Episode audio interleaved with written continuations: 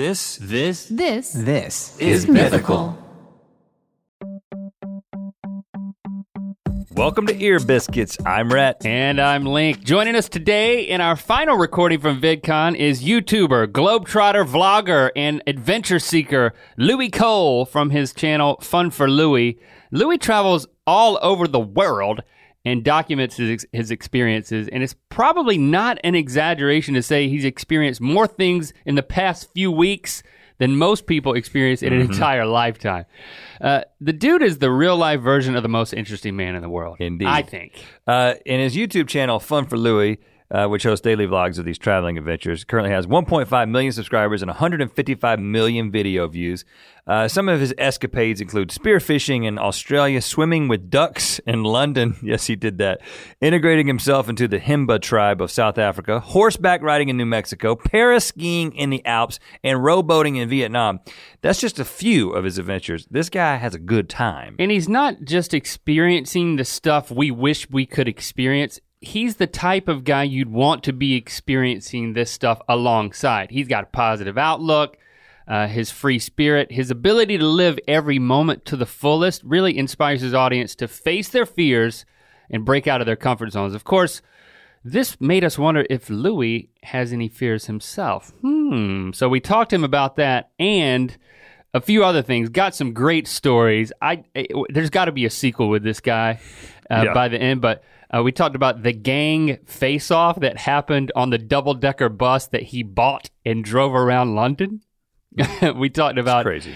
uh, eating many extreme dishes on his now privated or deleted, I think. Yeah. Food for Louis channel, including he ate a live scorpion and a live tarantula. Um, th- that gets controversial, and so we unpack all of that. And finally, how his itinerant lifestyle impacts his personal relationship. Yeah, this is definitely one of the uh, best, one of our all-time favorite conversations we've had on Ear Biscuits, and we know you're going to enjoy it.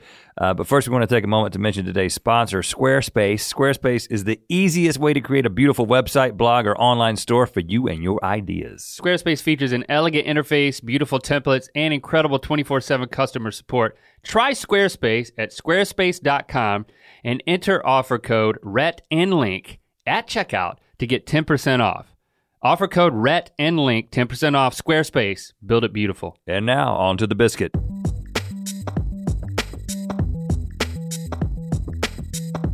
Our lives intersecting with yours uh, is difficult because there's one huge variable, and that's your life. yeah. Well, know? so whenever we get together, which this is this, I mean, we've we passed at, at events, but like gotten together to create something like even this is like, oh, this is.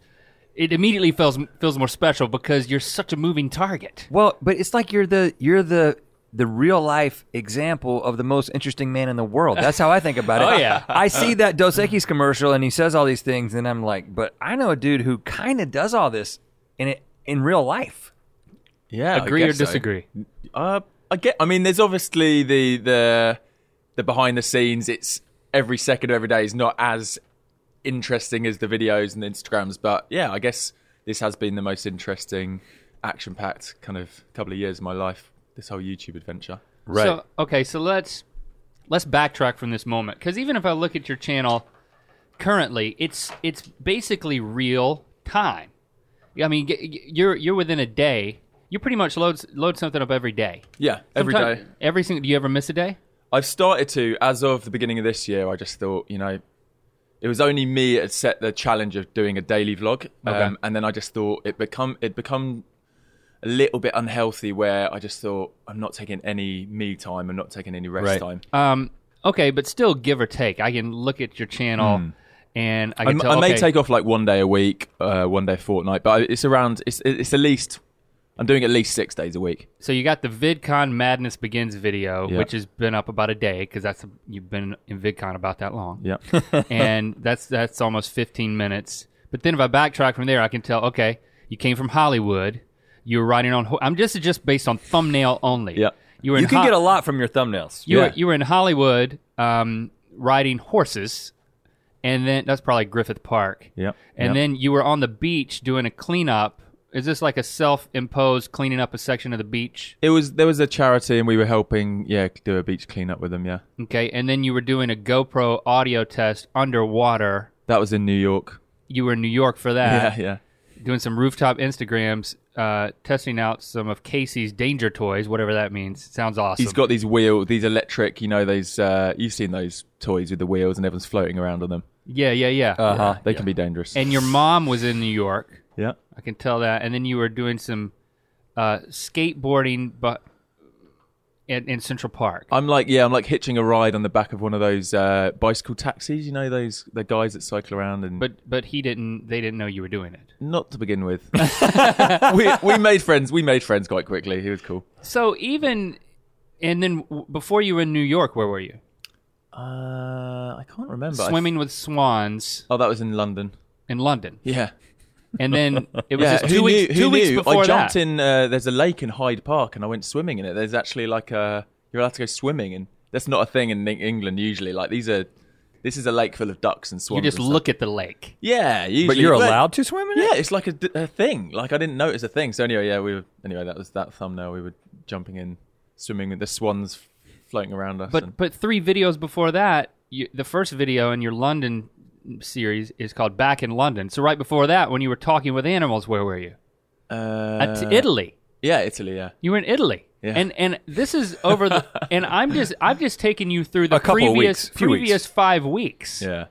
Italy, London, New York, Los Angeles. And then where are you going after VidCon? Um, I am doing a road trip up to um, Portland, and then on the 11th of August, I'm going to uh, Sierra Leone in West Africa, where the uh, where the Ebola outbreak started. But I'm going with the UN and World Vision, this charity. I'm, I'm going to go and uh, yeah, I know World Vision. interview some uh, some patients that uh, that have recovered, and it's going to be. I mean, that's going to be a pretty intense one. That trip. so I, we're going to get into like specific places and like highlights, Yeah. but let's just talk about workflow. Like, what's your approach? I see, you know, you walked in here, you had your camera, you were kind of leading with the camera, and so what's your general approach? Like shooting, editing, all of that. Uh, uh, what's your workflow? I mean, I'll just shoot as much as possible during the day. I've just found I'm happy to go through a bit more footage each day to capture those moments, and I'd rather capture a little bit too much. I think that's my what I figured out over the years of doing this. Um, VidCon's an interesting one because a lot of it's relational, so a lot of it's just meeting people, chatting with people all day, um, and that's a little bit more difficult to capture those the moments you want to share uh, because some of the conversations it'd be weird if I was like like this the whole time with my camera up. Um, So the, the- to be honest, VidCon's an interesting one. Look, You can capture a bit of the party scenes. I go and chill in the hot tub a little bit. When I'm on the move and there's a bit more activity to the day and we're moving around a bit and there's a bit, you know, that's there's a slightly different workflow because I'm I'm explaining a bit to camera how I'm feeling about where I am. I might I might get put my camera on someone else and ask them something, and then it's just a, a montage of clips of what we're up to, and then you know another bit chat to camera. And So then, it's pretty it's pretty edit heavy then if you yeah, so a- a lot of it. I mean, we had a panel this morning. I was with uh, Casey Neistat and uh, Ben Brown and Nadine, and we all do well. Me and Casey and Ben do daily vlogs, and Nadine does travel vlogging. And uh, we we were saying it's it's almost entirely in the edit. You know, obviously you need to capture the moments, but then it's how you cut that together, uh, and that usually happens for me late at night. I'm my problem is I've got that FOMO thing where I can't miss out. So I couldn't like pull myself away from a party to go and edit. I have to wait till everyone's gone to bed. yeah. Which at things like this, I mean, I couldn't even edit last night. We had this amazing conversation with a few of us about how we can change the world together as YouTubers and you know having an impact until five in the morning. And then I was like, Who what- who was in this bunch? uh, Jerome Jarre, do you know Jerome Jarre? He's uh, the biggest viner in the world, uh, and he's, you know he's uh, that French guy, tall French guy. He does those really funny. Okay. Okay. But anyway, yeah. his whole thing is making people happy, making making people smile, and challenging people to face their fears. So he like does like public singing, and he goes up to people in public and like. I guess pushes them out of their comfort zone. But anyway, we had this. I mean, I won't go into it now, but we had this incredible conversation about. Well, what, well, just give us the conclusion. What's the answer? Yeah, how are we changing the world? I mean, we were in bed at 5 a.m., but I want to be a part of this. so my okay so my original point is i haven't even edited yesterday's video yet so it chops and changes um, when when i edit and the workflow could depending on what i'm doing Right. So I don't want it to take over, especially conversations like this, which I'll. I'll explain. The, the the the crux of the conversation was um, society's broken. We have got this incredible voice um, with millions of ears potentially between the network of people. I was looking around last night at the YouTube party, and I was like, I mean, this group of you know this small group of people here, we could 100% change the world. You don't need the politicians and the uh, and the big corporates to do it. Like we we could do it. Uh, and then we had this conversation of what is it that's broken and how do you mend it. And it was all around the subject of um, compassion um, and uh, I think the three words which uh, my friend Dave, who I'm doing a lot of cool charity ideas with at the moment, and these are his three words, are uh, compassionate problem solvers. So finding compassionate problem solvers and getting them to release that in other people. And uh, I mean, there's, I mean, this was a fo- like we started the conversation at 9:30 and ended at 5 a.m. So I, I, I'm struggling to summarize it, but it was. But it was documented. I mean, the Yeah, cameras filmed- were rolling. Well, so I, I filmed a bit and then I just put my audio on recording Okay, well, because I just wanted to listen back because it was just very exciting because there's a lot of amazing people and minds here and it, eh, people have had incredible, diff, incredibly different experiences. People from all over the world. But the one thing common is somehow we've built this incredible platform that people seem interested in our lives and what we're up to, and there's this potential to inspire people and make a difference. And I don't know. That's that's where my head's at at the moment. Anyway. Yeah. let's skip from workflow to kind of what you want to accomplish. You know, eh, your environment's always changing. You're always figuring out how to take the footage that you've captured, which is always compelling. But it's but it's a testimony to your editing and all of those, uh, the music and the style that you bring to it. But it's all for a reason. Like I, I really get a sense that you you want to elicit something from your audience. What it, what is that? What is your goal? it's an interesting journey. I think I started off just wanting to document my life, and at times I'm just doing what I want to be doing, regardless. And then it just happens to be, oh, I've got a camera. I'll just film this whilst I'm doing it. Other times, uh, and what I can fall into, and I, I want to avoid is suddenly thinking, oh, I need to make sure I'm making an interesting video today. So then I'll deliberately choose to do things to make them interesting. And I don't think that's bad in itself because it does motivate you to ha- you know have a fun day and, and not just sit in all day. Uh, but I don't want that to be the primary drive for me. Is like I have to make interesting videos. That wasn't ever the goal. It was just to share my life. I think my my goal and what I would love to do is to inspire people. Um, when they watch my videos, a lot of people say, "Oh, you've really helped me face my fears," or um, "dream bigger," or you know, some of it's about travel, and that's my Like face the fears of jumping off of random rocks, or yeah, or, even that's the interesting thing. A lot of my videos are literal fears, like you know, jumping out of a plane and and going to crazy countries. But I think just if you just think about fear in general, that's the thing that holds people back in life. Whether it's a fear of jumping out a plane, or whether it's a fear of leaving your house, or me making new friends. And if you say to you know, if you if you explain to people, it, embrace this this pushing out your comfort zone and and and even if it's scary, do it. Um, a lot of people have said, you know, I, I wouldn't have even come to VidCon, but you know, you watching your videos have, uh, you know, helped me overcome that. Um, and a girl yesterday said she wanted to go to, uh, she'd never left her state, and she wanted to go to university uh, in New York, and she's like plucked up the courage, and she's now got a place, and she's going from California to New York in a month's time. And she said it's all from this this general feeling of like facing your fears, which uh, I guess people feel inspired to do. So I think this whole thing is like you can watch my life and see what I'm up to, and there's this shallow sometimes level of like just pleasure seeking fun. I'm jumping off things. I'm having you know I'm here, I'm there. I'm riding horses. I'm jumping in lakes. But I hope my hope is it's a lot deeper than that. People can see that my my kind of heart behind it all is embrace life and and be passionate about what you do, uh, and hopefully that can inspire others to um, to do it in their way. It might not be travel. It might be something different. Well, because you know, there's an interesting there's an interesting dynamic when you when you watch w- what you do. I mean, one thing is you might be tempted to think that you don't have any fears. You're fearless. That guy's fearless. I'm scared of everything, but that guy's fearless. And then the second thing might be like, man, I can't go to all those places. How am I going to have? How can I embrace life and get the most out of life when it's going to the cubicle every day, or you know whatever situation Yeah. somebody might be in? the classroom. Yeah.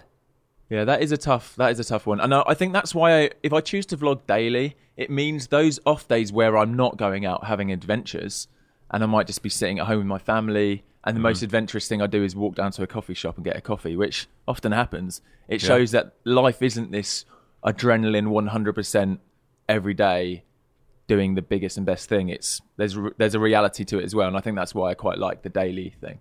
Right. But what are your fears?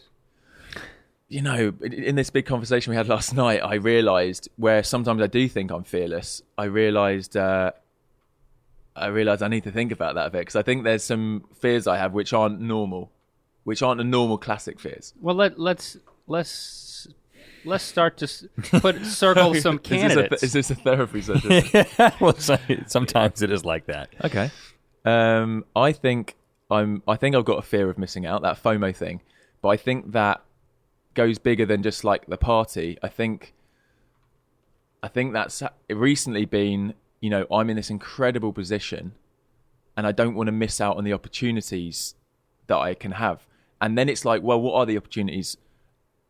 the reality is in my position with I'm, i mean brands are contacting me every day saying we want to work with you we want to do projects i could easily draw down um, kind of get absorbed into the world of like just making as much money as possible from this platform which is a tough one because yes i'm i've monetized my videos and i'm earning an income and i've got dreams that require money so i for instance one of them is i want to buy a big plot of forest and build a treehouse ewok village in it mm-hmm. and live there because i haven't got a house at the moment i was like who wants a normal house i want to live in an ewok village yes, of course. but Yeah. we have been looking Please at- build a guest room. We've been, yeah, I mean, I want to build multiple, but we went and looked at a plot of land up in Santa Cruz, which was like, I mean, it was a big plot of land, but it was like half a million dollars, and I was like, I don't have half a million dollars.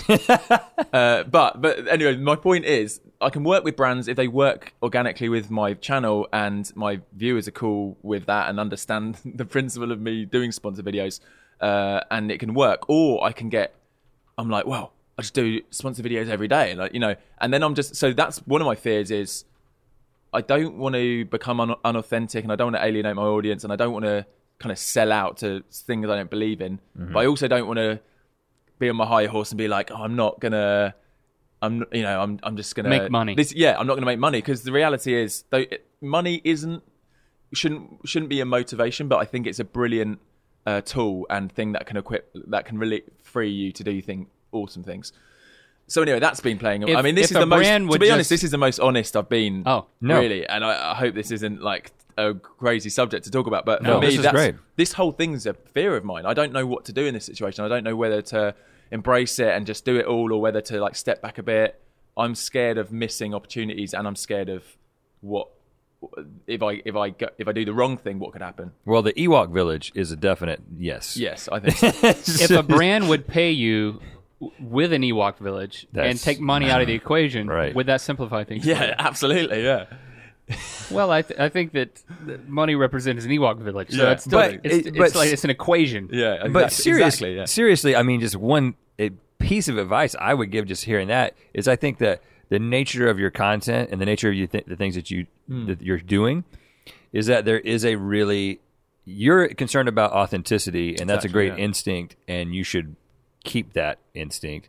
It's I think there is a really uh, authentic way to incorporate brands that you believe in into the kinds of things that you're doing because there's you know I mean, whether it was like you know Red Bull is an example of somebody who does all kinds of adventure things which there's like a, a, a connection there but just simple things like if there's something that you use or something that you could help you do the things that you do while you're traveling like there's a million people out there who'd want to give you something like that to, to talk about, uh, you know, as a sponsor. You have to Yeah. figure out how to navigate it, but it's like there is a, a lot of opportunity there, and I don't think that if you if you if you maintain that authenticity, you're not going to alienate people. I wouldn't think, and then we could build that Ewok village. Yeah. We'll help you. We'll we'll come and we'll stay. Oh yeah, come stay. We, ne- next podcast should be in one of the tree yeah, houses. that's right.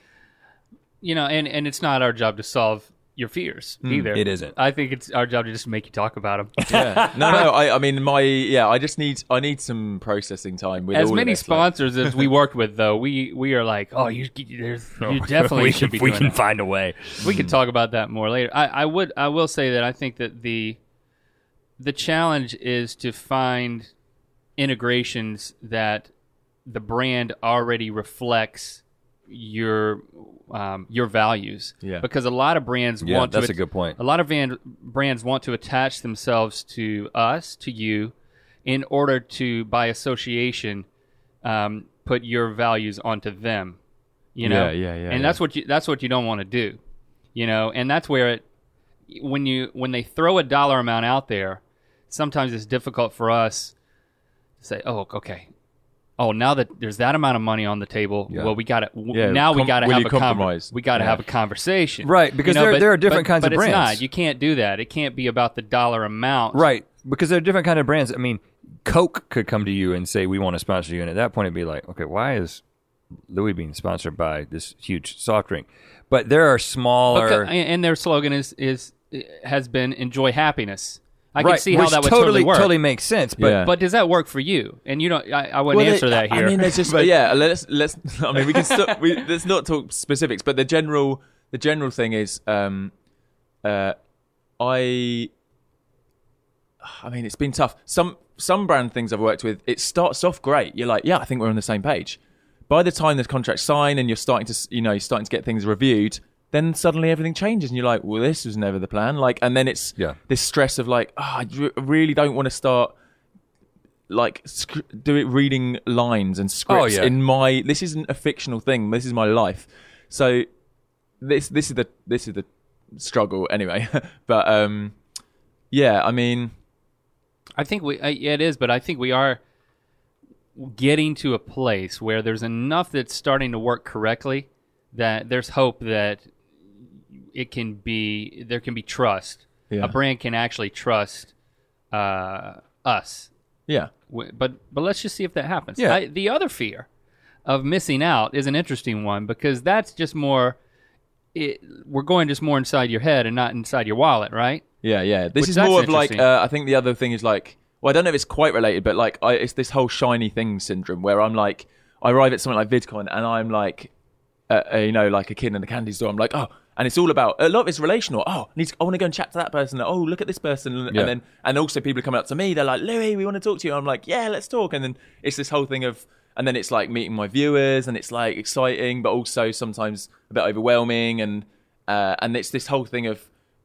I, my attention is not in one place for like more than 30 seconds. Um, this is this is rare, right here, sitting down and having a conversation because usually So you're you're you're scared of missing out because why? You know, is the so what? I think part of it's just wanting to make the most of everything, you know, and make the most of life. And um, I mean, this is great. I haven't really, I don't know. I don't, I don't know is the is the answer, but yeah, let's talk about it. I mean, well, let's see if we can derive it because now I have a theory that as a youngster you were locked in a dungeon and deprived of all sorts of stimulation. yeah, so now you're just making up for it. at like age so, 18. So let's see if we can get there. By, yeah. by So yeah, how, back. how did okay, you how did you become Louis? I mean, how did you become this guy that is the most interesting man in the world for real? Where are you from? um, no, I, I mean, l- brilliant family, really close with all my family, um, loving home. I was Like always you say brilliant and not like a, like extremely smart, but like just like like in the British way of brilliant. It's like when Charlie says lovely. He doesn't mean lovely. He just means great. I mean, great, yeah, Great, got it. great family. Uh, so I, I'm sure they're smart too, though. yeah, um, or they're British. quite um quite a typical like grew up in the suburbs middle class didn't have loads of money. Um my dad's been a, a high school teacher his whole life. Uh, he's actually been i think like 33 years teaching at the same school. And we've always lived in the same house. So this is a very you know um in terms of like in terms of security it's just been same house same town i grew up in um, it's, it's been nice. It's been great. But also, this has been running strand of like my parents have been quite supportive and encourage all of us to think outside the box. Um, I've got uh, two sisters as well, um, so it's like thinking outside of the box. And as a kid, I remember I was like, I love rainforests. I love jungles. I'm obsessed with like jungles. So they let me completely transform my bedroom into a rainforest. I had like a running waterfall. I, I lived in a cave. I painted trees all over the walls. I had a pet iguana roaming free in my room. amazing. Oh, as long uh, as he didn't leave the threshold of your door, that was Yeah, his and often, terrarium. Yeah, I mean, Where did that idea come from? I don't know, my head. I mean, I just always loved. I was always in as a kid. I was always in another world. Like I was in Fantasyland the whole time. Like I just daydreamed my my way through my childhood. I was just always playing games. Even at school, I imagined I was I was a spy in a military camp. Like every day, I was like, I just create this uh, fantasy world around me. To it wasn't an escapism. I just was saw this. I love seeing the magic in the world around me. Yeah, it was fun. It I just loved- hit me that Rainforest Cafe could be a sponsor. yeah, no, just- I love them. No. I, went. I went to. Just, That, yeah. they've been a big. I've always loved the Rainforest. Have you been there? Because yeah, it's there's one in kinda London. sad. It's like your room, but they serve food. Yeah, the food is. isn't great though, but you know, But it is no. You're It's a right. fun But atmosphere. it is like my. room. That was that is my room. My room was like the Rainforest Cafe. Um, but and then it's been, I guess, just crazy ideas I've had that don't fit into the normal. Like so, uh, let's fast forward. 10 years like um i bought a, a double decker bus like the you know the london double decker buses uh, got that's some quite a fast forward. I bought a bus. got some friends got some bus. friends to paint graffiti all over the outside and then i used to run uh, and help with young people and like bad neighborhoods around london like gangs and we and i set up a music studio in there and we like i used to like help with youth clubs and churches and different people Did around. you did you drop out of high school in order Uh, to do this? No, no, this was I'm fast forwarding past high school. No, I, I did I didn't go to university though. That's the interesting thing. And a lot of my friends I've talked to that are doing bigger things, you know, entrepreneurs, and they've set up big world potentially world impacting things. Didn't do degrees. They didn't go to university, which is a common thread with a lot of my friends at home. But your parents kind of stoked that flame of Oh, instinct for always you to just Yeah, invent it and then do it. Yeah, invent whatever you want to do and do it. Yeah. So what was was the double decker bus the first example of that? I mean, there's multiple. Like, I remember wanting to do something really fun for my uh, 21st birthday. Uh, and we could try and rewind. I'm trying to think what else. So my jungle bedroom, teenage years. Uh, I did a, I did a, I did like a work placement instead of university, and then um, Where was that? Where'd you work? uh, I, I did like 3D animation. I worked in an office in uh, for Sky TV. Oh, really? So it was all like because I love graphics and visual stuff. was that before or after you were homeless for the first time? This was before Okay. So anyway, then I left. Then I left the corporate world of like. I mean, it was fun. It was visual. It was graphics, but it was still an office, and it was. I had a cube, not a cube, well, almost a cubicle. Like it was an office, and I just had the same mm. seat every day. But then I thought, oh, you know, I'm, this isn't me. I can't do this anymore. So after two years there, I just left. I thought oh, I can, I can save some money because at that point you're like, what's important to me? I'm paying rent, and it made, it made me challenge everything I knew about society. I was like, wait, hang on i don't i don't think this has to be the way that i'm told it is like i think i can just decide what i believe um, so the belief that i needed a house because i was like that's a big outgoing you know renting a house so i just bought a, a minivan and i just thought i can just live in here and it's free so i, I left And my your job parents said, well, my they were supportive. They were like, they were like, well, we know you're skilled enough to go back into a workplace if you want to, but in the meantime, go and have fun. Um, and do you know that I've, I've got a funny story. So I went and lived in this minivan for a few years, drove around Europe with all my friends. Um, literally survived on maybe twenty dollars a week. I was like eating cans of food. And I just thought, I was like, I can live for free. Who needs money? And it was this whole thing of like, I just want to, my, at that point, I was like, time is so much more valuable. And I, I remember leaving my job and thinking, with all the time in the world, I can do anything. I can, I can literally take over the world. Not in a, not in a, In a good not- way. Yeah, in a good way. I can just do anything. Um, and you that- still got to put gas in that minivan. yeah, and that's because I was always traveling with friends. I would be, I'd literally pull in a gas station and be like, um, "Can everyone just donate, uh, put in like one? I mean, I'm talking American for your for your sake. Can everyone give me one pound to put in for fuel? So I'd get everyone to chip in. We put ten pounds in the tank. It was literally like that. I remember often running out and and often having nothing and going hungry. But I love this testing the limits of what do I need and how can I adapt to create more time in my life. So it's this whole experimental time. Uh, then I got, I had this vision for the double decker bus. I told everyone, I was like, I'm going to get a double decker bus, but I, you know, you need you need uh, ten thousand pounds or whatever, to eighteen thousand dollars even to do that. And then someone came up to me and they said, "We love your vision. Here's the money," which was awesome. Yeah. I What do you mean someone came up to you? well, I I was I was uh, involved with circles of people that like want to do cool things, right? So someone showed their friend, he showed their friend, and that I found this uh, almost like a foundation that want to support cool projects. Um, and they said, "We love the idea. Here's some money." And it was like literally wrote me a check. Now, is there a a, a belief system that your parents kind of put in place that kind of kind of formed the structure for this? Was it just your parents saying, "Go off and have fun," or you know, was there something else? Well, I mean, I won't go super into this, but like my, and on a personal level, I have like a kind of a faith. Uh, like a, I grew up in church, and like Okay. I think part of that mentality of seeing a bigger picture to the world. It's not just the here and now. It's like there's more going on, and and I think that's all, always thought this sense of magic. There's a spiritual realm. There's more going on, and I later on read books like The Secret, where you're like, you know, you're like putting things out there, and you know when you, or it's like having even if you don't want to put it in terms of God and stuff. Like if you have a belief in belief that you can do something, and that something's going to happen. I honestly feel like you can make things can happen you know like you can almost will things to happen whatever whether you believe that's like a Spiritually, spiritual perhaps. yeah whether you believe that's like a spiritual like god's got a path and he's you know doing something or, Or whether that's just a law of the universe. or whether it's a law of the universe, wh- however you perceive it. Because I don't want to like preaching my personal beliefs, but like however you perceive Well, I know it. that uh, you gave. You, there's a Jesus shout out in your Draw My Life. Well, I just that said- you were inspired. Well, I just Jesus. wanted, yeah, I mean, I just wanted to explain. I wanted to mention it because for me personally, that is a massive impact on my drive and motivation.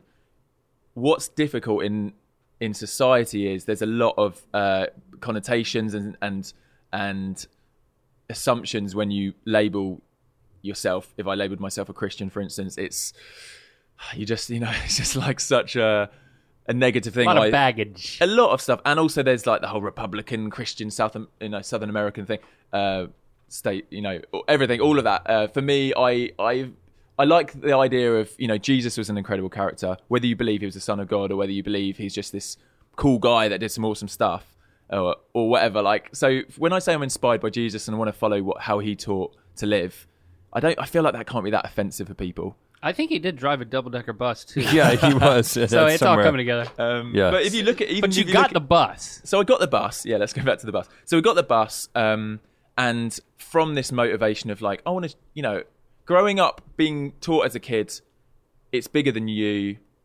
It's look at the world around you. We care for people, love people. This is the whole message I grew up with. Like, it's about loving people. And then I'm like, well, whilst I was in the minivan, like driving around, I'd meet these kids on the street which had nothing, hadn't, didn't have good homes. Some of them had left, you know, run away from home or whatever. I remember sleeping under a, uh, like in a highway, like in those, you know, the like the highway, uh, the bridges that go over Yeah. the highways, and there's like little tucked in there. I remember this kid was like distraught. He'd run away from home for some reason. The police were after him, and I, um, I don't know how I found him. Anyway, I had this conversation with him, and ended up having a conversation on the phone with the parole officer, his police person that was trying to look out for him, and and just I just thought, wow, there's people really like in much more way more broken situations in their life and they're like struggling. And i just thought I I can help. I can try and help and love them in some way. And then i just thought this idea of oh if they had a place to come that wasn't like this set location like run like government run youth club which there's so many restrictions and paperwork. And i just thought oh i've got some friends around me as well that love to help and I just wanted to set up, and I thought, oh, I could live in the double decker bus as well because it's much more spacious than a minivan. Uh, Yeah, so you I made the van work. You can make a double decker bus work. Yeah. double decker bus had some it kicked, kitted it out. I mean, I need to show some pictures in a minute. These guys can't see, but um, anyway. So I just thought it'd be great had to have this safe space that I could pull up in a neighbourhood. Kids could jump on board. Um, it, it, it was all safe. Like we had often volunteers. Like I even worked alongside the police. The police said at one point, "This is the best thing we've ever seen." Like this project. So it was like working alongside people already in the areas, like charities, churches, the police, the council, and um, just helping support young people. Often through just having somewhere to sit down, have a drink, have a like a hot drink of hot chocolate or something, or play a computer game, or want to rec- if they want to record. Like we were like making CDs of their music at the time, and so that was my motivation. Was this? How can I love people in an interesting way that's not, you know, doesn't fit into the norms of society necessarily, but it's And, like and how did the bus work? Like it was okay. I'm going to drive up under this bridge and say, "Hey, "Hey guys, I got a double decker bus. Come oh, on, u- get I, in." I had this sound system that was so loud because I also used I forgot I used to DJ a little bit as well, just at parties for fun. So I had this sound system that was so loud the the bass speakers could set off car alarms as we drove past. so you could drive down the road and like all the cars on the side of the road, the car alarms would go. So you just start pumping music and people would come flooding. And then I had a microphone and I just hand it to a kid. I was like, "Do you like rap? Do you MC?" Do you... And I just give them a microphone and then suddenly they'd spontaneous MC battle on the street, and it ha- it would happen all the time. And then and then I found I'm not Just around London. yeah, and I, I don't I don't see myself as a like an entrepreneur, but I I, I soon found a way to fund it all um, by kids saying, "Can I rent this for my birthday party?" And I was like, "Well, yes, you can." So on the weekends, You didn't dress up like a clown, though, did you? no, on the weekends I used to drive around kids for their birthday parties and teenagers and used to rent the bus out and that used to cut that used to fund the whole project it was brilliant and they would and i even got a, a message on my facebook uh, and it said five years ago this is like l- last week five years ago you uh, drove me around in your bus for my birthday party. It was the best night of my life. Oh, that's, that is awesome. and i was like wow. Okay, and so But that didn't last forever. We'd like to take a quick moment to break in and mention our sponsor who helped make today's episode possible, Squarespace. Yeah, building a website can be tough, and even if you do know your way around coding, creating something that looks good and works well is a time consuming affair. Whether it's for a business site, a portfolio, a restaurant, or whatever else, in this day and age, you need a website. And lucky for you and us, Squarespace makes it easy to build beautiful websites. They provide simple, powerful, and beautiful websites that look professionally designed regardless of your skill level. Now, we've had a number of versions of RhettandLink.com. Over and- the years, yeah. And this latest version, designed using Squarespace, is by far the sleekest and coolest one yet. We're Sleekest, excited. It's coolest. sleek and cool. Go check it out, RhettandLink.com. Squarespace gives you 24/7 online support and a beautiful website for only 8 bucks a month. You can even get a free domain if you buy Squarespace for a year. So, start a trial with no credit card required and start building your website today. And make sure to use that offer code Rhett and Link to get 10% off your first purchase and to show your support for Ear Biscuits. And thanks to Squarespace for showing their support of Ear Biscuits by being a sponsor. Squarespace, build it beautiful. This episode is also brought to you by Zevia. Zevia is the naturally sweetened soda with no sugar, no calories, and it's also non-GMO project verified. Zevia is available in 15 delicious flavors, including cream soda, black cherry, cola, ginger ale, and even a tonic water, and a whole lot more, all with zero calories. It sounds like you might need a Zevia right now because is there something in your throat? Yeah, let me get my Zevia.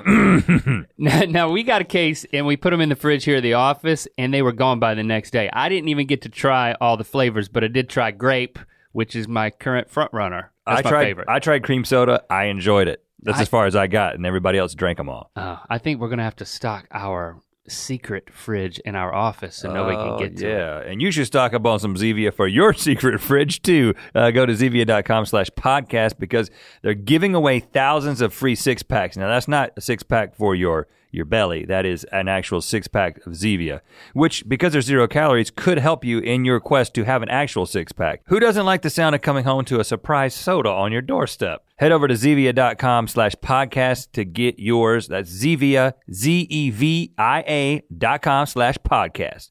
Now, on to the biscuit. So you were yeah, you were doing the double decker bus thing Uh-huh. and then yeah, how did that come to an end? So, um, it was it was pretty full on. It was most evenings a week, and then every weekend was busy for me doing that. I struggled to delegate and build a team around me.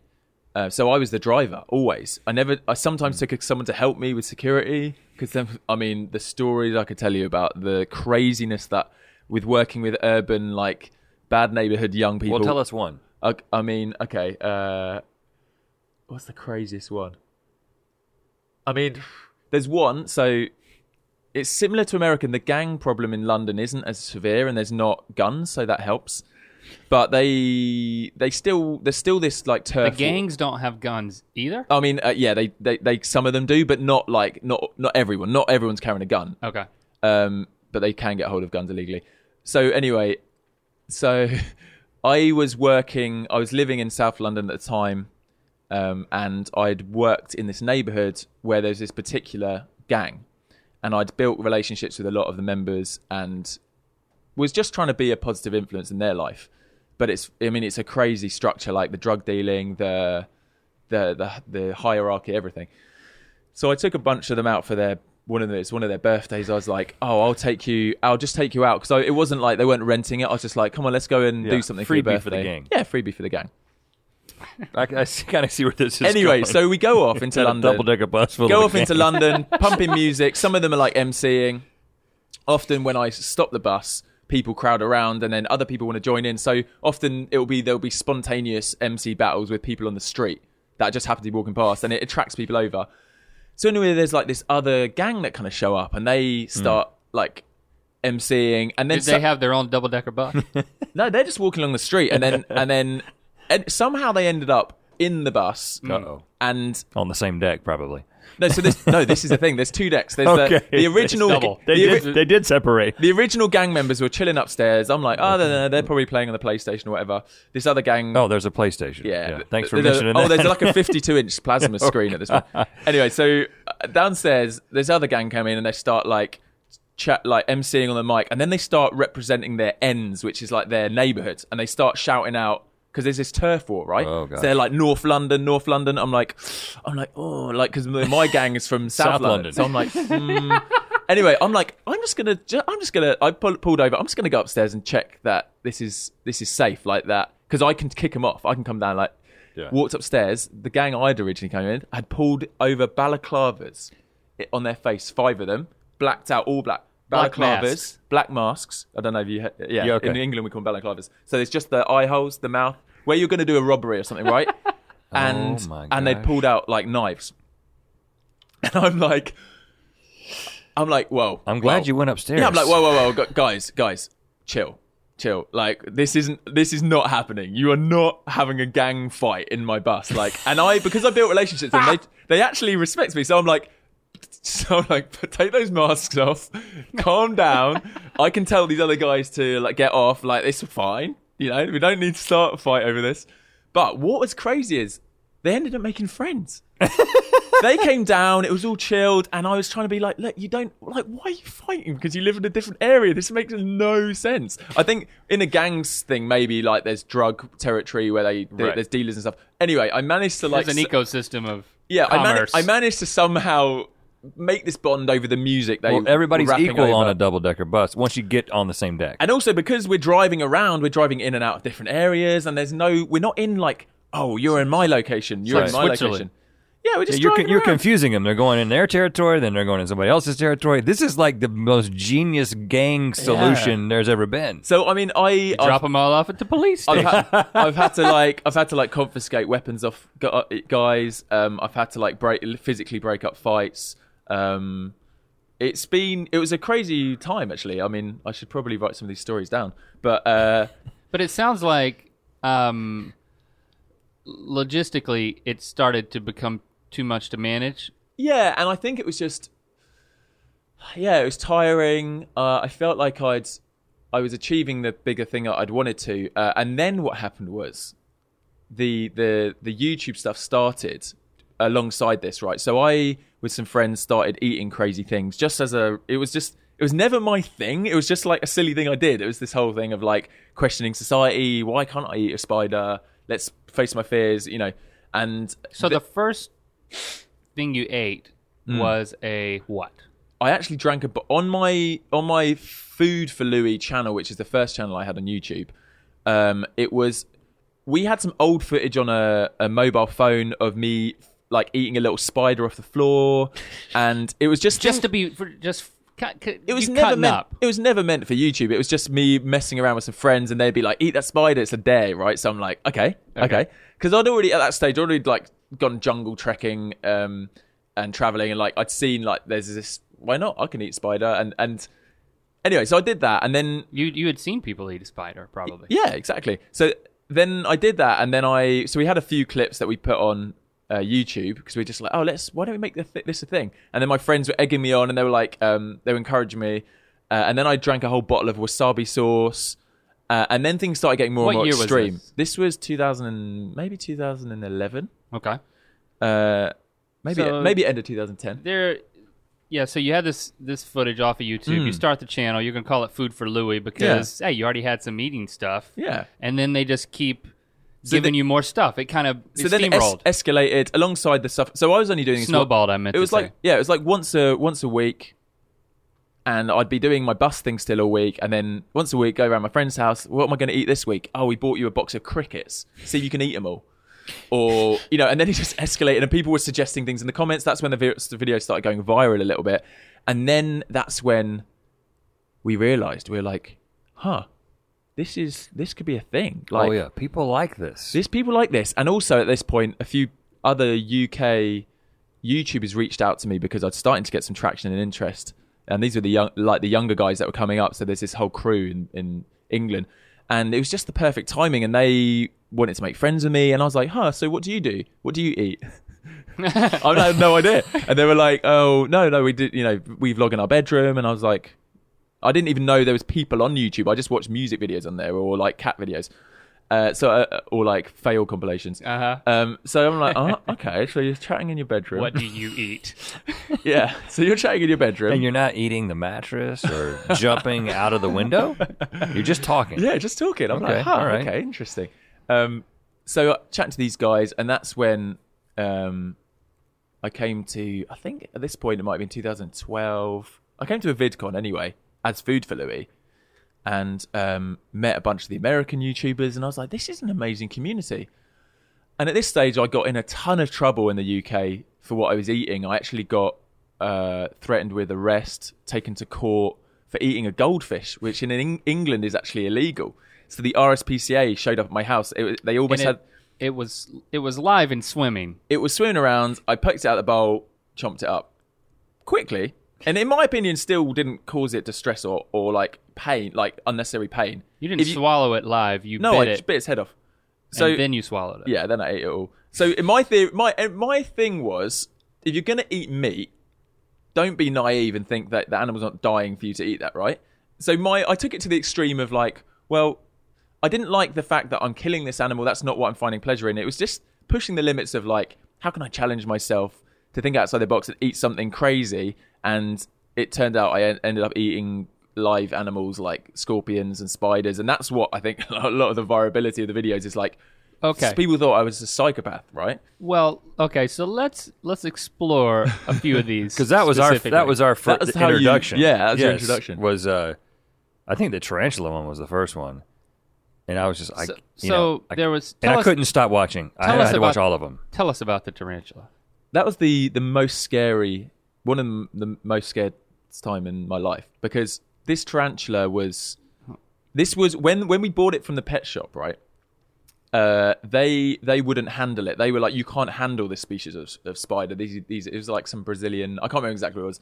Anyway, so they kind of like kind of put you know two of them were like standing back, pushing it into this plastic case.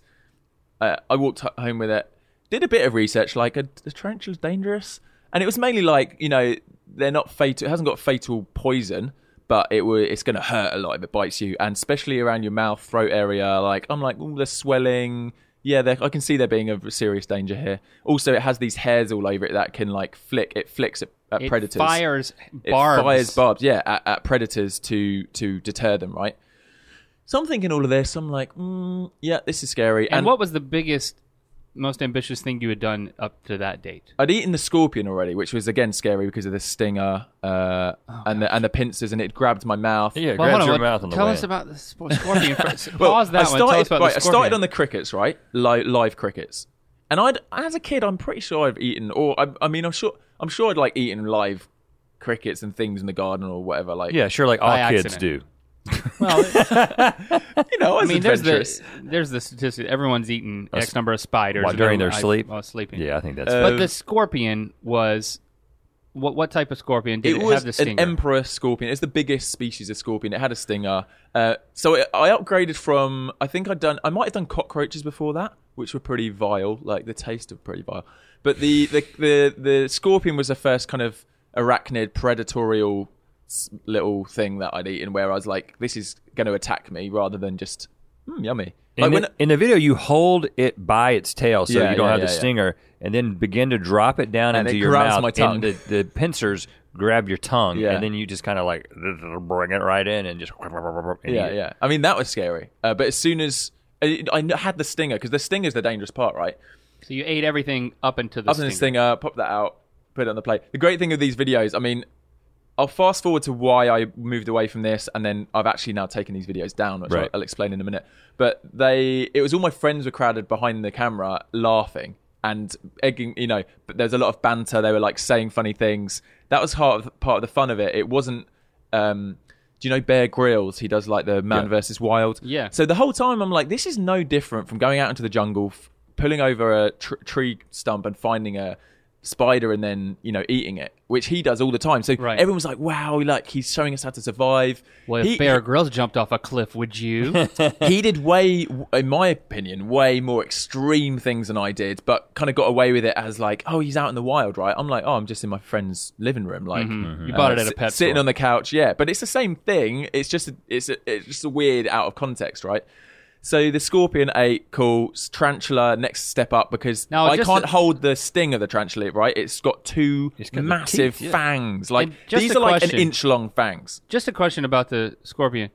If it's got venom that can come out of the stinger, when you eat it, isn't that venom? No, it's in- all in the thing. It's all it's, in it's this. all- Also, also, there's a difference between being injected into your skin like a venom and poison. It's different. So you can some venom like once you digest it, it breaks down. It's like protein, whatever. Like, Okay. so I did enough research to be like, I'm pretty sure this isn't going to poison me. It's not a poison. It's just you know, it's just if it stings you, that's like you know, like bee stings are acidic or whatever. It injects this acid into. I'm pretty sure your stomach can cope with that kind of. If I ate a bee, I don't think that would hurt either. Like as long as it didn't sting me on the way down. But Yeah. you had to find this out. There's, there's only so Yeah, much you we- can wiki. Yeah, I know, and we, I mean, we really didn't do much research either, and the part that was part of the fear yeah, because like, you did say pretty sure. I was pretty sure it wasn't going to. Well, we had this whole joke. There's a guy on the show. I mean, I'll. As a we can- doctor, right? We can move on in a minute, but he wasn't a doctor. He was my friend, and we called him The doctor. the doctor, and we were like, "Is this cool?" And he's like, "Yeah." It was this whole like very like blasé, like yeah, sure, yeah, whatever. Like it was, and we made a whole joke of it. Um, he actually, when these videos started to go viral, his his employer asked him to not be on the videos anymore. Uh, asked him to step away because they didn't feel it was they he was representing the company. You know, he he asked they asked him to stop be, appearing on them. So we at one point replaced him with a dog. My friend's pet dog, who was just like there in, in the same The jacket, just looking like looking at the Accomplished the same thing Yeah, we're like, for you. do you, is this cool? And the dog was just like looking. Like, yeah, he, the dog gave the okay. yeah. Okay, so now re-describe the tarantula. So the tarantula, um, it's got these poisonous barbs or whatever, and it's got these fangs, and I'm like, oh, if I don't eat this correctly, it will bite me because they're ferocious and it's a very vicious kind of attack thing. Like you shouldn't handle it. I, I looked online. I, I researched uh, eating tarantulas. I found these Amazonian kids. They would pull these tarantulas out the holes in the ground, and, and the way that they. The way they grabbed them, I was like, re- I was like, oh, okay, this is how you grab a tarantula. I always wondered why you grabbed it. I was like, how did he figure this out? So these kids, like what they do is they, they pin it down, so they push, push their finger on its back, and they, they pull its legs up, so it, all its legs are above it, Yeah. So it can't like, run away and it can't grab it, and then you just pick the legs up, and they're all like you know bent backwards. Um, you know, I, I don't. So all the think- legs are pointing toward the palm of your hand, and you're holding. and then it you're and holding it, and then it's almost like a lollipop. It's like the legs are the you know, and then it's, this almost- body, And you but then got the underside of the underside of the tarantula, but then the It's fangs are- exactly like a lollipop. it's a it's a spider lollipop. But the but the the fangs were still there, and I was like, if I I need to. Also, I don't like the idea of causing unnecessary pain to animal. I eat meat, right? So in my head, I'm like, right, I eat meat. I never research how that meat's been killed. The reality is, and for and the sad reality is for a lot of us, we eat meat. We don't research where it's come from. It's come from slaughterhouses. It's come from you know battery chickens where they don't get looked after. They're in agony their whole lives often. So for, I got a lot of criticism for my channel, by the way. Like people hated it, and not Yeah. some people loved it, some people hated it. It was very controversial. But my thing wasn't like I'm going to torture this spider. I'm going to pull its legs off one by one, and then you know, you know. I just was like, my thing was I'm just going to eat it as fast as possible. I don't want to put it through unnecessary pain. Um, so within seconds, my idea is within seconds I want it to be dead, right? And also, and you're explaining this on camera. um, Yeah, yeah. Some of it, yeah. Some and then I'm like, I don't want to. Also, don't want to get bitten. So I'm like, if I just bite its head off, quick, you know. So I'm like hovering, hovering in front of my mouth. This is where I like, I honestly black out. I can't remember what happened next, uh, and I can watch it Really? in video. But I blacked out from the fear because I'm like, if I don't, if I like miss, if I miss my mouth or something, and then it sinks its fangs into my lip, like That's what I'm scared of. Like, uh, uh, Yeah, yeah, yeah, oh, I got a spider bite in my mouth. Like, imagine, like, and then and then the, the barbs. I'm like, this could go all over my face. My whole face could swell up. So I'm, these are real, real things that can happen, right?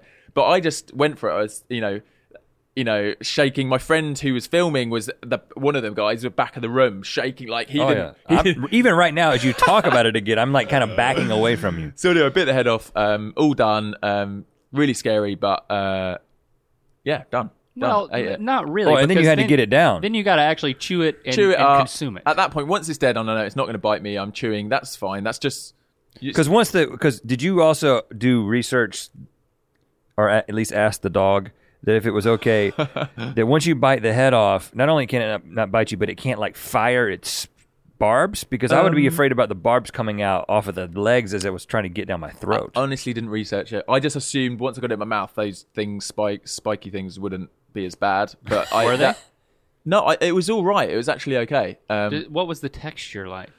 Was it like the paper legs were mache? the legs were quite chewy. Um, the the the bulb, the the bit at the back, like the I don't know what that is. butt. Yeah, the spider butt was was squidgy and like uh, goopy, and it had like it was like um creamy inside. I don't Yeah, it had spider juice inside of it. Well, And what was the taste? Uh, it was kind of tasted, I don't know, like mushrooms. I don't. know. I can't really t- explain the taste. It wasn't. you bad. had blacked out. Yeah, exactly. Um, were- Anyway, let's not look, let's Okay. not spend too much longer on it. But th- the fact is, I did all these things. I got in a lot of trouble because you know, and what I was going to say is the RSPCA, which is the Royal Society of Prevention Against Cruelty to Animals, showed Yeah. up at my house. They came to your with freaking with like, house. Yeah, I don't know how they found my house with an F, literally an FBI style file on me. Like literally show me, flick through documentation, every and every video. Like you know, and their point was they were like, we we're against what you do, and you've taken it too far. And they were waiting to pin something on me. So They were waiting to pin something on you. yeah, so they waiting to pin something on me. They um so this goldfish thing, right? They're like, this is in the UK illegal. Now, what I could have done is say, "Oh, I didn't film it in the UK, filmed in France or something, you know, because I was traveling at the time. I was doing different things with friends. But I was like, something in me was like, no, I'm I'm just going to be honest. Like, I I did film this. I don't think there's a problem with it, right? And if if I'm going to get in trouble, like, I find that a bit ridiculous. Like, you can go fishing in the UK. You can catch, you can shove a hook through a fish's mouth, pull it out of the water, slap, you know, uh, stab it in the head, take it home, cook it, and eat it. I'm like stabbing it in the head with a knife and and ch- and chomping and biting its head off with my teeth. Can I can I catch a fish in the river with a hook, take it out, and then bite its head off, and then take it home and cook it and eat it? You know, Yes, this is my whole this is my whole theory, right? So I'm like, why pulling it out and biting its head off and then eating it? How is that illegal? I don't understand. Anyway, they took me to court. They took me to court, and it was in all the tabloids, all the newspapers, national press. It was like psycho guy, you know. Eats, it, I was like hammered by the press about it, and no one was on my side because it's not like I'm standing for an important issue here Yeah, yeah, yeah. it's just like a like who's this weird guy and he's eating goldfish this is this is wrong england's big on animal cruelty but so am i i don't want to cause animals pains but but then i'm like i also i am also a meat eater and i know I, animals are dying for me to eat this is my point this is my whole the premise is like Are you making this point from the witness stand? yeah i'm like talking to the judge and he thinks it's ridiculous but they're spending the, the charity is spending and the He, RSP th- he thinks their case is ridiculous. Yeah, the Yeah. RSPCA have is the biggest charity in the UK. They have the most donations. Millions of people donate their private money to them. They spent thousands. They thousands. must have really good commercials. They spent thousands. Well, it's called all BBC the it's all the puppies and the kittens and like poor Yeah. puppy. You know, Sarah McLachlan is singing. We have more yeah, than right. any human charity, right? Which I find they're a bit crazy. Like I Hmm. love animals, but there's people dying as well. Yeah. Anyway, so they're spending thousands of people's donations money on lawyers to pin me down for this. And I'm like, really? Like, really? Anyway, so it got to the point where I was asking all my friends, I didn't know what to do. You hire a lawyer? Yeah. Okay. I had to pay a lawyer. I got to the point where I was like, I don't need to fight this battle. I don't. This isn't my. I never set out to be an advocate for like the the right to eat goldfish. so I just I just said out of court settlement. I was like, okay, I'm sorry. I'm I'm not going to do it again. Right? They gave me an RSPCA caution. It wasn't a criminal thing, just a caution. So like, for instance, if I if I then um, a caught again like abusing a pet, then I actually get issued this warrant thing saying I can't own a pet, and then the police can confiscate me or whatever. so I was like, that was the that was the thing. I had to admit that I was wrong, and there was no criminal thing filed or anything. And I was like, okay, look, uh, But you didn't have to delete the videos. No, I didn't have to. And they said like making a public apology, and I think maybe I tweeted something, but it was at this point they were like, uh, no, I did, I did have to delete the goldfish one. Okay. Right? No, Yeah. but at this point, some animal rights activist groups had gone online and they had gone onto my channel and just started flagging all the videos. So like eight of my videos got taken down the day after all the tabloids showed me online. So like ton of people started. My channel actually got removed by YouTube because so many people flagging it. I went back to YouTube and I was like, hey, look, um, I don't agree with this. I don't think it's all wrong. Some of it was me drinking bottles of wasabi sauce. You know, maybe the goldfish was too far, but that's an opinion thing. Anyway, it got my channel got put back up. I snuck a couple of videos back on, the same videos that got removed. You know, and it was all it all started going again. And I was like, I think I did a few more videos after that, but at that point I was like, and th- I think one of my friends said to me, "Is this what you want to be remembered for? Is this your legacy in life? Is hmm. this channel?" I'm like, "No, it really isn't. I'm not a psychopath. Um, I'm not. I like I know people are like, yeah, whatever. Like you're definitely a psychopath, but I'm not. I, and I just thought this is it was just a weird thing I was doing that kind of got way out of control. But but the positives are that I'd met this YouTube community. I'd realised there's a bunch of different content online, and I just thought I can do anything I want. So I at that stage, someone said, "Why don't you just film your life and just what you get up to every day and adventures? Stop eating crazy things." And then that's what I started doing at the end of 2012, maybe. But it wasn't a guarantee that it was going to work. might not have worked. I think I think I just I started a brand new channel. Didn't even really push people over from I, I from think that- scratch. yeah I, I probably had four hundred thousand subscribers on Food for Louis, and I just from scratch started again.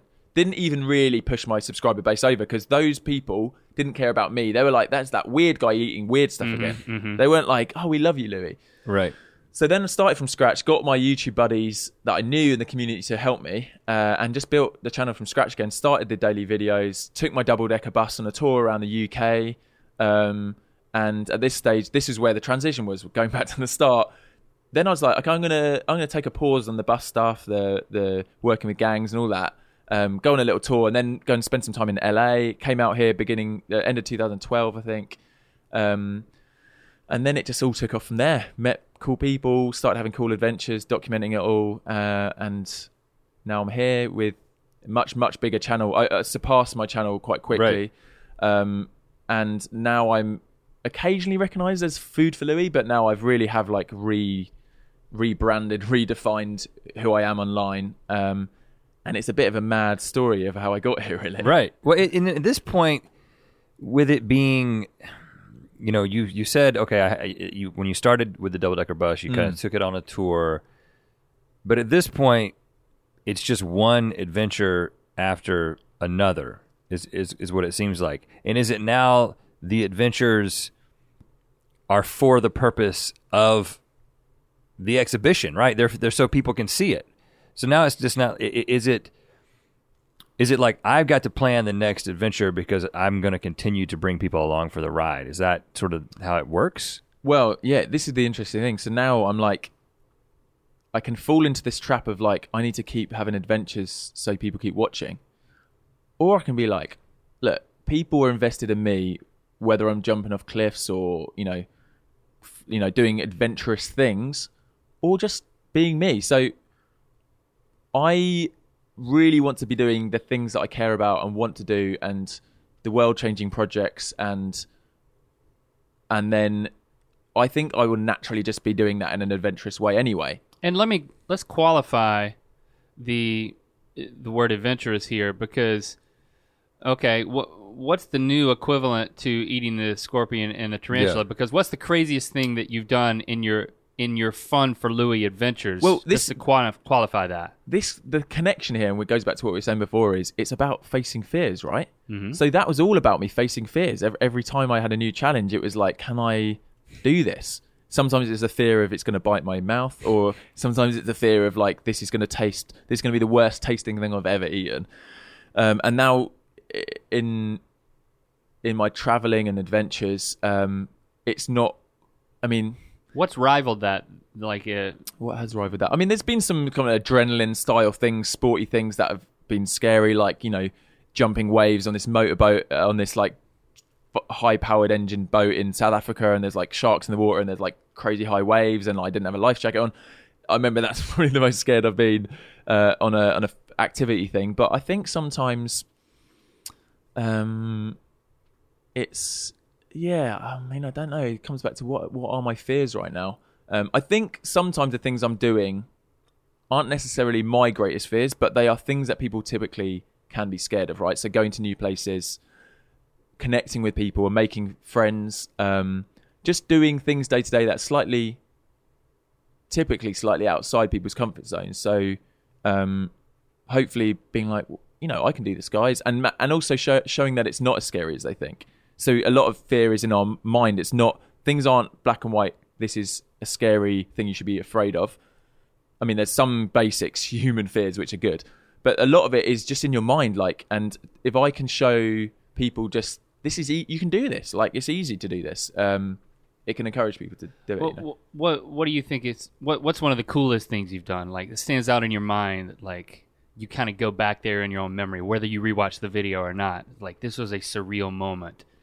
Maybe it's this sunrise at this place. Maybe it's it's not jumping the wave with the sharks. It's Yeah. not the craziest thing. the coolest thing, the coolest thing I can think of this year was I went to uh, I've got a pilot friend and we ended up flying this two seater plane around Namibia in Southwest Africa and we went to this tribe called the Himba tribe and they were like this the most primitive people group I've ever met. They they are pretty much naked. They wear like clay in their hair and they um, they live in mud huts, right? And they speak this tribal language and they're just very it's just so basic and they just herd goats that's their thing and w- when you showed up, what were they thinking? well there's a gu- there was a guide who um who translated a bit he grew up in the area but then had modernized his lifestyle right so he grew up in a similar as a kid in in super rural primitive then modernized gone to a school and like started wearing clothes and um learned a So bit he brought you back. so he came back with us, um, and this particular tribe had said,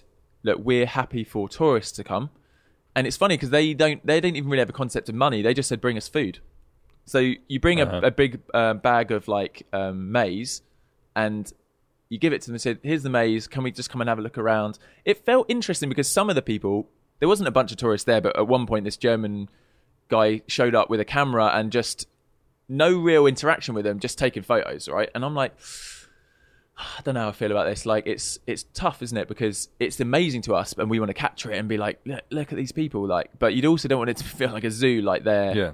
you know. So I really wanted to inter- interact with them, engage, and I don't speak their language, but I was tr- trying to have fun, and they were showing me how to milk the goats. The kids were loving it. I actually ended up showing them an iPad I had in my bag with a photo booth with a thing that squashes your face Yeah. and uh, and this photo actually this photo went viral on the internet recently as the best photo on the internet and I, Of, and of what? Of you or of, of, the of kids? these kids holding this iPad and all grinning and going crazy. Uh, so so Love it. this day was incredible for me and I wanted to I wanted to stay there. I was like, can we stay here for a few days? I want to like live like them. I want to learn how so they we went we went for a few hours and we went b- back that night and they showed us how they cook their food and I was like helping them cook their food and making a complete mess of it and they it, they were just so happy so content had no material possessions uh, apart from a couple of them who actually had like Nokia 3310 phones they didn't know how to text they just used them and they used to charge them down the road at a solar power uh, solar panel uh, but they had nothing else. They had no clothes, but like a mobile phone hanging around the neck. Where does- where do you put that? around they hung it around their yeah, neck. Yeah, hang around the neck, um, which is a kind of wild thing. So that I think that stands out as like it's a totally different culture. These people are content. They they're not in the rat race. They're not. They don't care. The crazy thing is, the, there's the full option around them with other villages to modernize, and they just don't want it. They're like, no, we love our we love our like traditions. And you it's not the- like they're oblivious to it, and Uh-huh. they see the iPad and they're like, cool, and then they're like, um, go and play with their goats as well. Like, do you know what? It's not Yeah. a thing. Like, they don't want to be. And what I loved is they didn't seem to want to chase after this these technical no these technology and this other stuff. They didn't have the fear of missing out. Yeah, I guess they just were so. Con- they just seemed so content, and and, Um, and it, it was epitomized by this girl who was obviously thirsty, running around with this little cup, and she just grabbed a goat and just milked the goat into. She was tiny, like five, milked the goat into a cup, and they just walked off sipping the cup. Oh, that I was like, sounds amazing. I was just like, oh, she's just chilling, like just want a cup of milk. Yeah, cool, got Straight the from the milk. teat. Yeah, I was just like, she's just got everything she needs. You know. Now you had the option to stay there. You had the inclination to spend more time with him, but you didn't Loved- do it. You could have. I could have. There, was- I could have. They specifically at the time the got the men of the village were off herding some goats in another place, and they said it might not be appropriate to stay just with all the women and oh. children. But I would have if the men had been there and it was cool. I would have changed plans and I would have slept there. I would have like I, I was so fascinated by this culture. I was like, this I I'm willing to do this. You know, this is I, I'm I'd love to learn. And, and also interact and have fun Yeah. with them. It's not about like, oh, look at these weird people take photos and leave. Like I'm like, let's you know, sh- wanna I know this girl was experience it, showing me how to make fire and everything. It was brilliant. I loved it. So that anyway, I'm I'm babbling, but that's what that's what it was the the coolest time of my vlog. That's so pretty cool. Well, okay. So, s- and speaking of women, you just said you're Mm-hmm. uh, being uh, with women in a village. This kind of thing, living this life. Yeah. This has got to. This has got to get the ladies a little excited. what? You, you know, you being being Like the his audience? being the most interesting man in the world. This is uh, this, is, this is sexy, you know. and uh, I'm gonna go out on a limb here. I'm gonna tell you something. My wife has a little bit of a crush on you, and here's why. Okay. She likes guys with dreads. She likes tall guys. I'm a tall guy, but I don't have dreads. Right. And uh, I remember the first time we we saw your your videos, and then you were going to be. At, I was like, "This is I, I guarantee you, this is the kind of guy that my wife would would have a crush on." So you showed the videos? You like served them We- up on a platter? m- No, me and the boys were watching some of the crazy. The, my kids just absolutely loved the the, the the food for Louis videos, Yeah. and uh, and I, and it, it wasn't like she sought sought it out, but I was like, y- y- "This is you like this guy, right? This guy's your type." And she she was like, "Mm, "Yeah." she just owned it. Yeah. so, uh, but I, I'm not threatened. I'm in a Yeah. happy marriage, No, 14 cool. years and, and going. He's not nice. in the same county as you most of his and, life. Well, and exactly, yeah. You're constantly So- traveling the world, so she's Well, she can't. this is the thing. this Yeah. is the thing. Girls, I think, my experiences and some of the comments from viewers, um, and well, it's start. The, the start is like most of my audience pulled in were like teenagers, right? Because a lot of my friends had their teenage audience, Right. So, and I'm a, I'm old enough that they're not. It's a bit weird. I'm a little bit old, too old for them to have a real like obsession Right. crush on like some of these young superstar YouTubers that are like, you know, the Justin Bieber style, like right. so a lot of the interaction is you're cool and you're like an older brother kind of vibe. Oh, and yeah. I'm like, I love that vibe. Like, you know, I can I can inspire you guys. I can try and be a good role model. That's much better. So I'm not getting that same obsession. But then I do meet a lot of people a little bit older that are like, yeah, they might have, they might. And what I Feelings. what I have gathered is the my lifestyle is very like a romantic idea. I just I don't I just travel the world, have fun. Exactly. But the reality is, there's no security in that. I don't know what I'm doing day to day often. I'm completely erratic. There's not much structure. That when you start breaking it down and start thinking about it, not many people want to live how I do. And it sounds romantic. It's like, oh, you live the best life. I wish I could live like you. I don't think everyone's built for it. I honestly don't. I, I think a lot of people need like a bit of a bit of like that. They want a home. They want somewhere they can just, you know, I'm home. You know, they want that that comfort. I'm built differently. I'm wired differently. I, I don't need that. And I, I I think when people might initially be find this I this uh, concept romantic, but the amount of people that step in and be like, oh yeah, I want to I want to do that everything, and really when they think through it, I'm gonna right, I'm gonna move out and. Well, be- has that happened though? Have you have you, have you been in relationships that uh, were stressed because of your lifestyle? uh, before YouTube, yeah, I was always I was, I've always loved traveling, and I I didn't see eye to eye with one of my ex girlfriends, and she was like, uh, she's like, I don't like it when you travel, and I was like, but I love traveling, and I was like, come with me, and then she didn't want to, and I was just like, like this isn't. I don't. I She can- was gone. Yeah, she it was just, out. It just didn't work. So What about now? Wow, what's your love life like? I don't talk about that. Uh, but um, let's talk about more vaguely. Like I, I think if, Let's if, keep it vague. Why- the why vague not? thing is, if, Why if, if I was to, uh, I just, you know, a lot of viewers speculate. I hang out with a lot of cool girls on my channel, right? And everyone's always speculating who am I in a romantic thing with. I at this stage, I don't want to like um, talk about that, but um, all I will say is like, I think at the moment in my life, the only way a relationship of any sort could work is if I was traveling more often with someone that they had a more nomadic approach to life. I would never be a fan of like like a long distance thing where I had to go back to somewhere to see that person. So I think that's always been the thing I've thought. I've thought, wow, I've adopted a lifestyle which creates. It means that meeting someone and being able to start and sustain a relationship is really hard. Really, I'm like I'm setting the bar really high. Like I'm mm-hmm. saying, I don't live anywhere. I travel the world and I film my life every second of every day. Like it's all it's quite a lot to Yeah. suddenly if someone's like, you know, oh, I want to be with you. I mean, there's a lot that comes with that. There's a lot of Yeah. conditions, you know. And also, then I'm like, you know, how far if I just fell head over, head over heels in love with someone, what would I sacrifice? Because the reality is, and I've seen it around, like daily vlogging isn't great, isn't always conducive with like a healthy relationship. That where you've got where you've got like a marriage and you start thinking about a family and stuff. Some some people have done it. There's channels where you know there's there's families that do it, but I don't know. I don't know. That's all future stuff I need to think through. But it's uh, it's much. It, the whole thing works a lot easier with this concept of I'm just me. I'm Louis. I'm single and I'm just doing my thing, and I I don't need to. I don't need to worry about like someone else's decisions in it all. Well, I think it's going to be, a, you know, my prediction is there will be a magical moment at some point in the future. You'll be, you know, somewhere in a savannah, like riding on the back of a lion, and you'll come up on this, Oh, I like this. I like beautiful, beautiful woman, like drinking directly from a, you know, Zebra a buffalo, Yeah. And or yeah, let's just say a zebra drinking directly from a zebra, and you'll lock eyes, and it'll be like, Well, I'm riding past on the lion. I'm like, yeah, hey. yeah, and then she'll be like, I'll get on that lion with you. yeah. You're gonna or, have to or find he'll somebody. get under the zebra with her. Either way, yeah, it's it, it, you're going to be going the same direction, and, and, you know, and better yet, she's going to already be vlogging it. You know, Yeah, she'll yeah, be exactly, she'll yeah, be down there next to the zebra teat with a camera on herself. Yeah. and you'll be like, "You understand me? Let's make this happen." so, ladies, if you're out there and you're currently suckling a zebra and, and filming it, then uh, we've got the man for you. Ladies, like there's multiple. Yeah, yeah it's, All their heads popped up at once, like.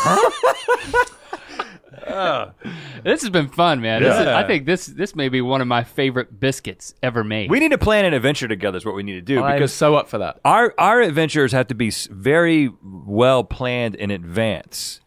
But uh, I didn't even tell you about this. You may have seen the email, but I met a guy yet last night. You may have seen that weird email that came in from Australia.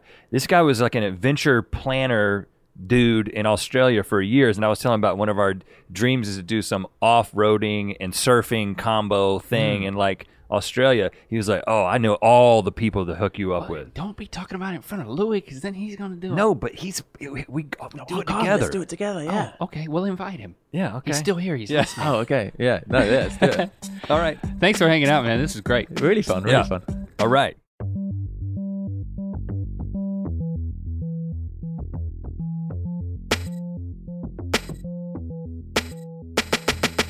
And there you have it, our conversation with Louis. We had a lot of fun with Louis.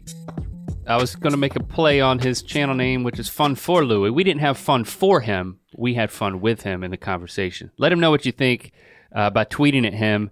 His handle is Fun for Louis. Use hashtag earbiscuits, y'all. Tweet at that guy. It is definitely difficult to have a conversation with a guy like this and not think, man, I need to get out more. Which I think is, you know, um, A good thing. it's a good thing because we should get out more. We should, I'm not necessarily saying that we should be eating any uh, live stuff or we should necessarily be buying double decker buses, even though uh, all that's ex- all that's exciting. well, he does neither of those anymore, in fairness. Right. So, But this whole idea of uh, squeezing all of the excitement and experience out of life in as many places as you can, that's something that uh, I'm going to try to make happen just in my commute uh, well, yeah, in the what, Southern California area. That's, as far what as I, I, get. That's exactly what I was going to say. Was it's not like you've got to like dive into the Amazon t- to experience life. I think the challenge for us is within the parameters of the life that that is ours that we have. You know, with our wives, with our kids, with our friends, with our coworkers, um, within the context of commuting, finding a way to squeeze the the realness out of it, live And- in that moment. Yeah, and there is something that we can both begin doing right now that doesn't require travel. We could grow dreads. I just started. Could you tell? No, you didn't wash your hair today. I did, but I just started. I didn't wash it right right now again. Okay, so that's it. Uh, we're We not don't wash dreads. we're not gonna.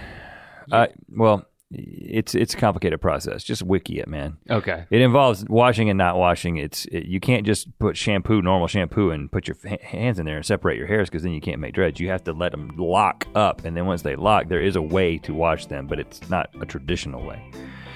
And but we're not going to talk about that because that's going to be wiki. That's right. okay, uh, that that's also your assignment. Uh, start growing your dreads and experience life to the fullest. Um, those things are you don't have to do both. You can choose one or the other. But they are mutually exclusive. no, they're not. and we'll talk at you next week, guys.